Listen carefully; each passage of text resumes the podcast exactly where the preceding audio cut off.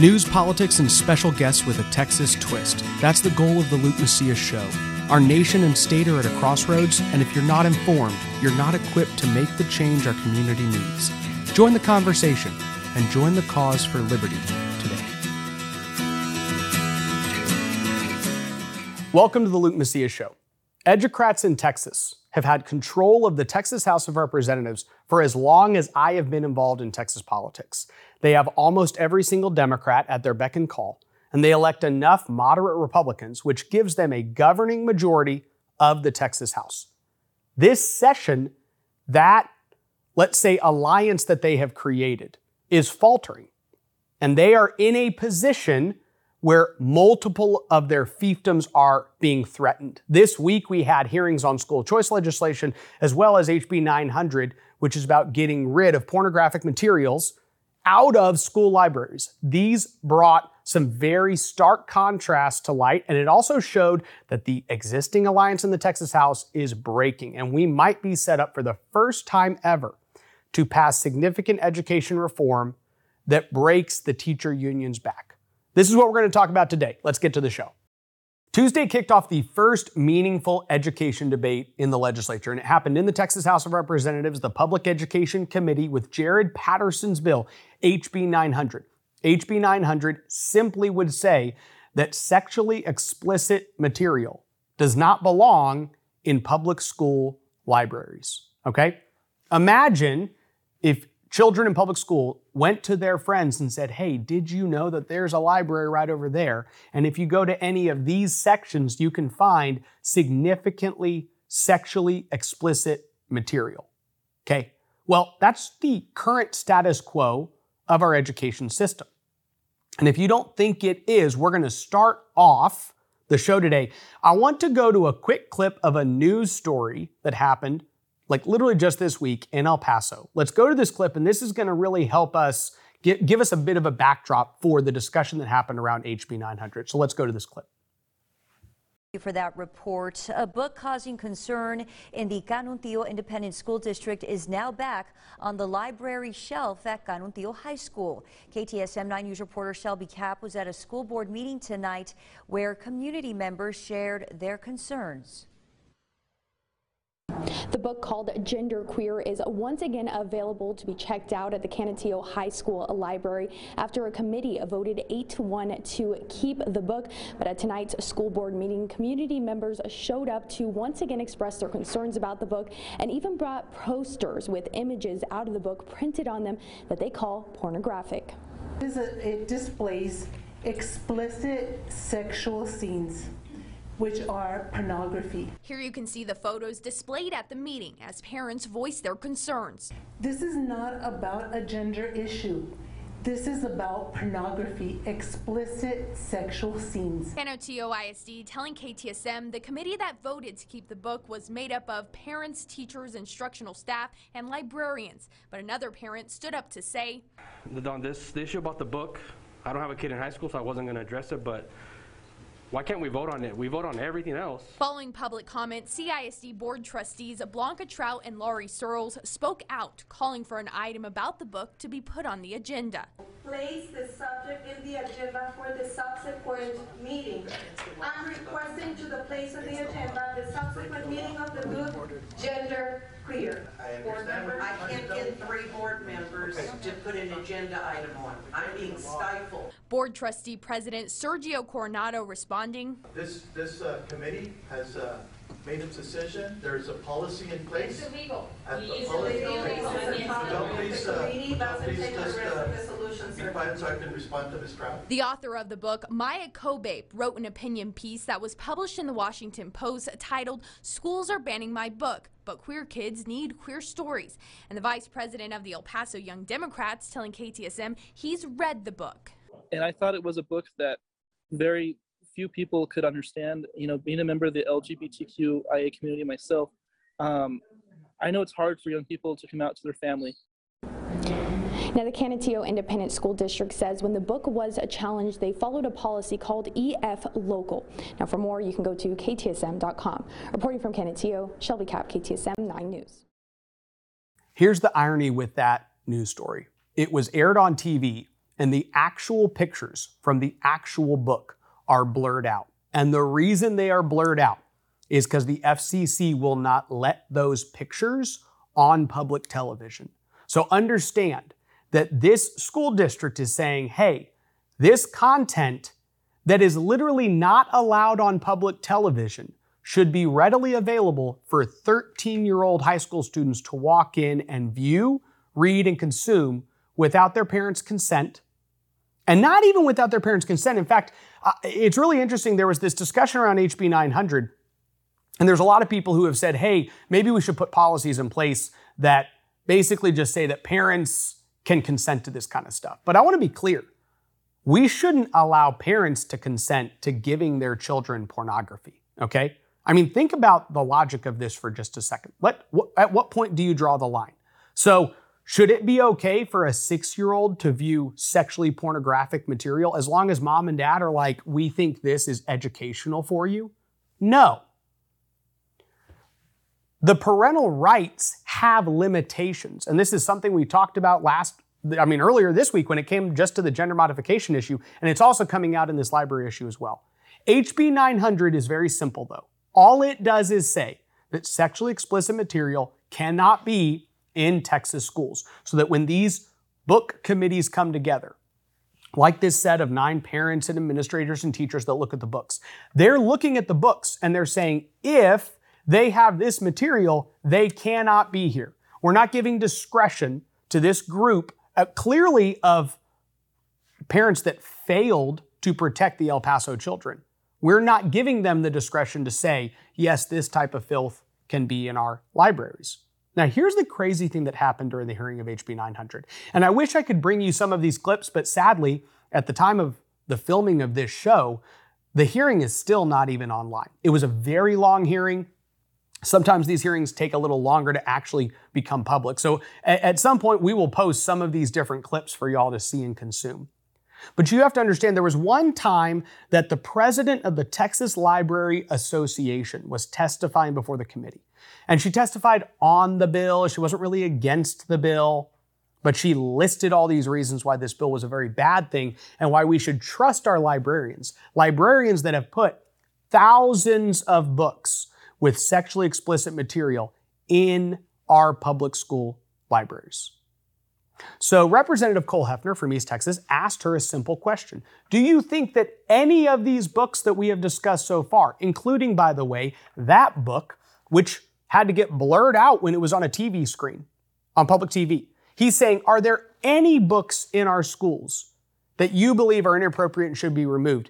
And her answer was, You know, it's hard to say. It's hard to say. This is after she knows the material. She's seen the books. She's been there during the hearing while the members of the legislature are looking at these different pictures.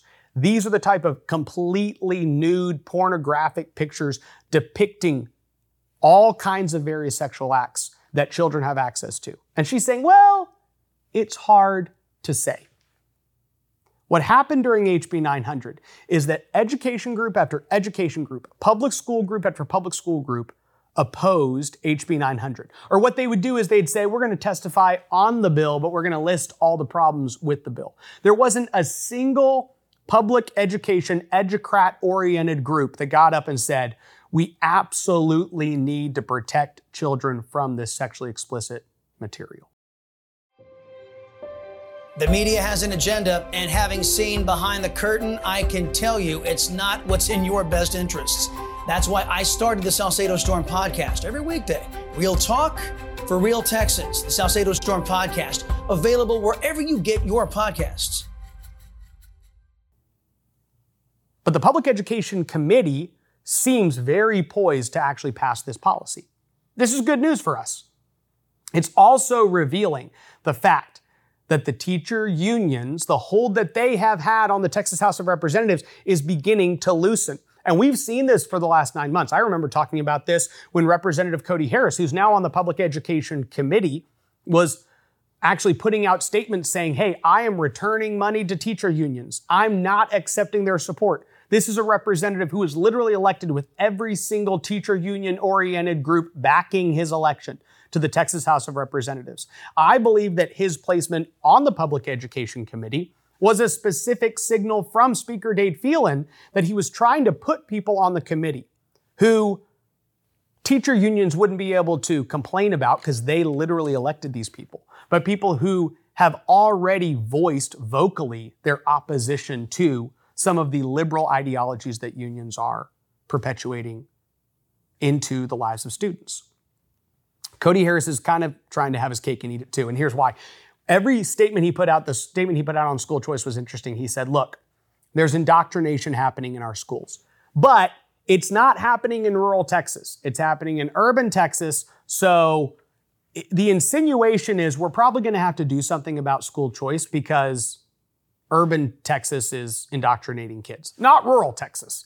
Now, interestingly enough, even during the hearing of HB 900, there were tons of parents from rural schools coming in and saying, all of this filth is in our rural school libraries. Now, I don't believe that Cody Harris is going to try to draw out the rural communities and say, well, rural libraries can have this kind of filth in the school system. But you're seeing it's like when you move the Overton window and when these lawmakers start to shift on these issues, they have to do so incrementally, right? So the fact that Cody Harris is moving on school choice, the fact that he's moving on you know basically taking this discretion away from public school employees like the librarians is something that he is doing, but he has to do so while basically saying, I'm not doing this to affect anything in my district.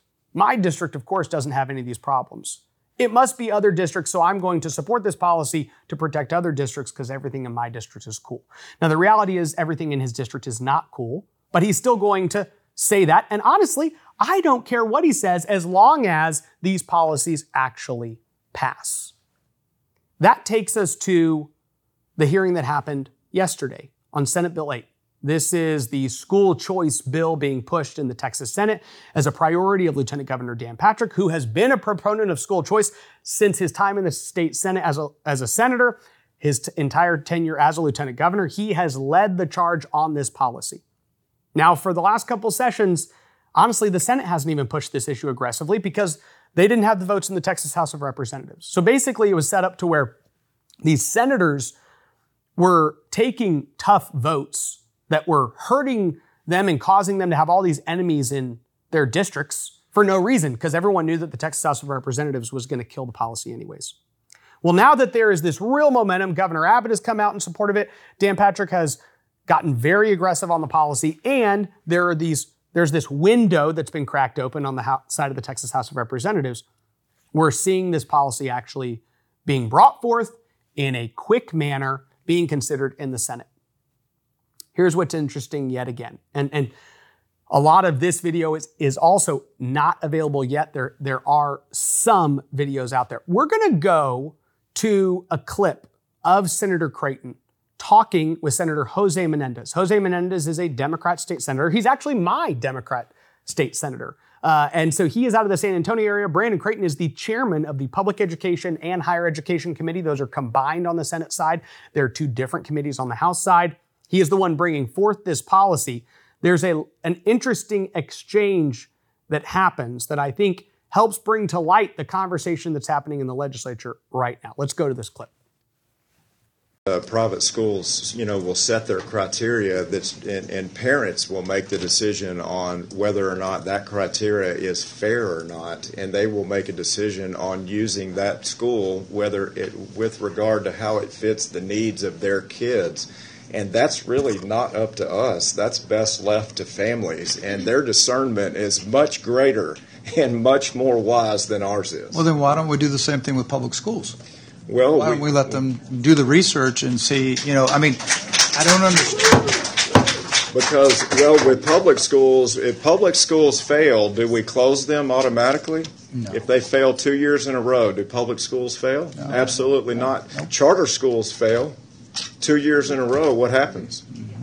They close. Do you want to do the same thing with charter schools? Do you want to do the same thing with public schools? Do you want to close them if they fail two years? In I want us. There's a lot of things that we could make improvements on yeah. as we have this conversation, right?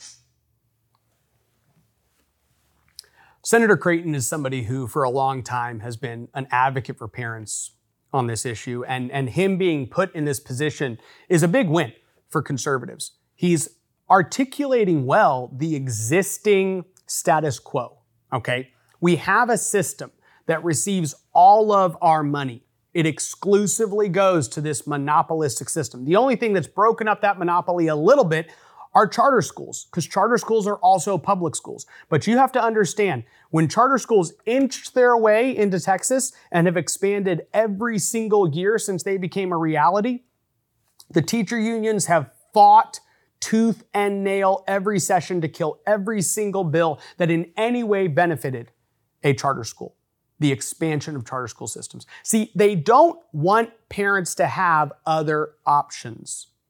They want the default to be that if you need your kid educated and don't believe you have the time or money to do it yourself at home or to pay a private school to do it, then you have to get indoctrinated by this system. Historically, that's been 85 to 90% of students in Texas. It's probably right now closer to 80% because COVID did see a withdrawal of more students than ever in history move to either private school or homeschool options. Great win for us. But they still have the default setting of being able to get every student whose parent doesn't make that choice. They get to have them, they get to indoctrinate them, and they get all the money to do it. All of our money to do it. Every property tax bill I pay for, my rental homes, my personal home, it all of my family's homes. Guys, I got six siblings. My wife has nine siblings. Like we have so many people in our family that own homes in Bexar County. We are funding the public education system. We are funding the indoctrination of a lot of kids in our communities. And yes, we're trying to replace the school board members. And yes, we hope the superintendents change over. And yes, we hope that this library bill passes so sexually explicit material isn't in the libraries. But that doesn't fix everything because it's still in a model system where all of the money is stuck in the monopoly that is indoctrinating the kids of Texas. So the Senate is pushing this policy. The House has yet to have a hearing, but they've said they're going to have a hearing. They've said they're going to have a robust debate. I don't know where the votes are today. If I were to guess, a bill came up on the Texas House floor right now on school choice. I bet you it gets between 68 and 78 votes, and it needs 75, 76 votes to pass. Okay? And I bet you it gets maybe maybe it gets 80 at the highest. But there's a legitimate path for it. It's a small window. The teacher unions are going to gear up more than ever before. They are being threatened on every level. They're being told they can't give sexually explicit material to the kids. They're being told they can't teach CRT in classrooms. They can't teach people that they are defined by the color of their skin, not the content of their character. And now they're being told that if some of these students' parents don't feel like you are doing a good job educating their child, they can take that child somewhere else. The money will follow the student. And they're going to get less money as a result.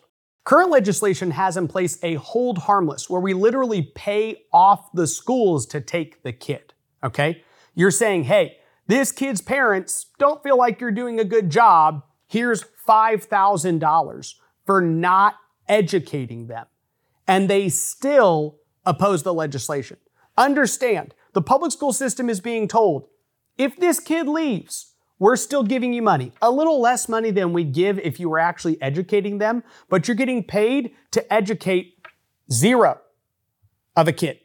None of this kid's education are you going to do, but we're going to pay you for him because he left your school. And they're still opposed to this policy. This is how much they want to keep these children trapped in the system. Understand their desire to have that kid goes beyond even just the financial. It's not just about them getting enough money in the door, because they'll always get enough money in the door. We give them more money. We give them teacher pay raises. We give the retired teachers a 13th check. We give more money to the public education system. We did it last session. We did it session before. We've been steadily flowing more and more dollars into the education system, and they're still not happy. And now we've told them if like 30,000 students leave, which is what it's capped at, this program, Senator Creighton said, is probably going to be capped within the budget at about $500 million. And that I think the rough math is like 32 to 33,000 students that get it over a two year period of time. So they get it for two years. Okay. Even under that math, they're like, absolutely not. We'll pay you $5,000 for every kid that leaves. No. We've given you a bunch of pay raises. No. It's the same thing with the porn in the libraries as it is with school choice. These educrats are losing control of their power. They don't like it, and they're going to fight back. This session, we actually have an opportunity to start to have to put Texas on a path to where we move away from our I mean, literally, I say generational alliance that there has exi- that has existed in the Texas House of Representatives between Democrats and moderate Republicans. We have a window to move away from that alliance. I believe cracks within that alliance are forming. And if the conservative grassroots will unite behind education reform, we will continue to chip away at that alliance to the extent that I actually believe we will see policy victories at the end of the legislative session. That's all I have for you this week. I want you to stay tuned. There is so much going on, guys. Gender modification is being heard in the Texas House of Representatives next Monday, Tom Oliverson's bill. There's CRT, DEI legislation being heard in the Senate uh, casino gambling legislation to push casinos, which would be dra- horrific for Texas, were heard in state affairs uh, this last week. There's a ton of different bills that are getting heard. There's things that are moving. A ton of vaccine legislation and health freedom legislation was heard this week in both the Texas House of Representatives Public Health Committee and the Health and Human Services Committee, Lois Kolkhorst Committee. So there's a ton of policy that's going on. A lot is going to start moving. What I'm looking to see is, is there anything that's starting to stall? At this point, nothing has stalled. And what I mean by that is nothing really could stall at this point in the session.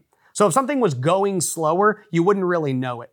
Two to three weeks from now, you'll know what in particular is being held up, what's being pulled back, what is being put in a position so that the Texas House of Representatives can say, oh, whoops, we ran out of time. That's what we're looking for. We're also trying to bring you enough updates on the actual good news of the policy that is moving forward. I hope you have a blessed weekend. God bless you, and God bless Texas. Thank you for listening to the Luke Macias Show.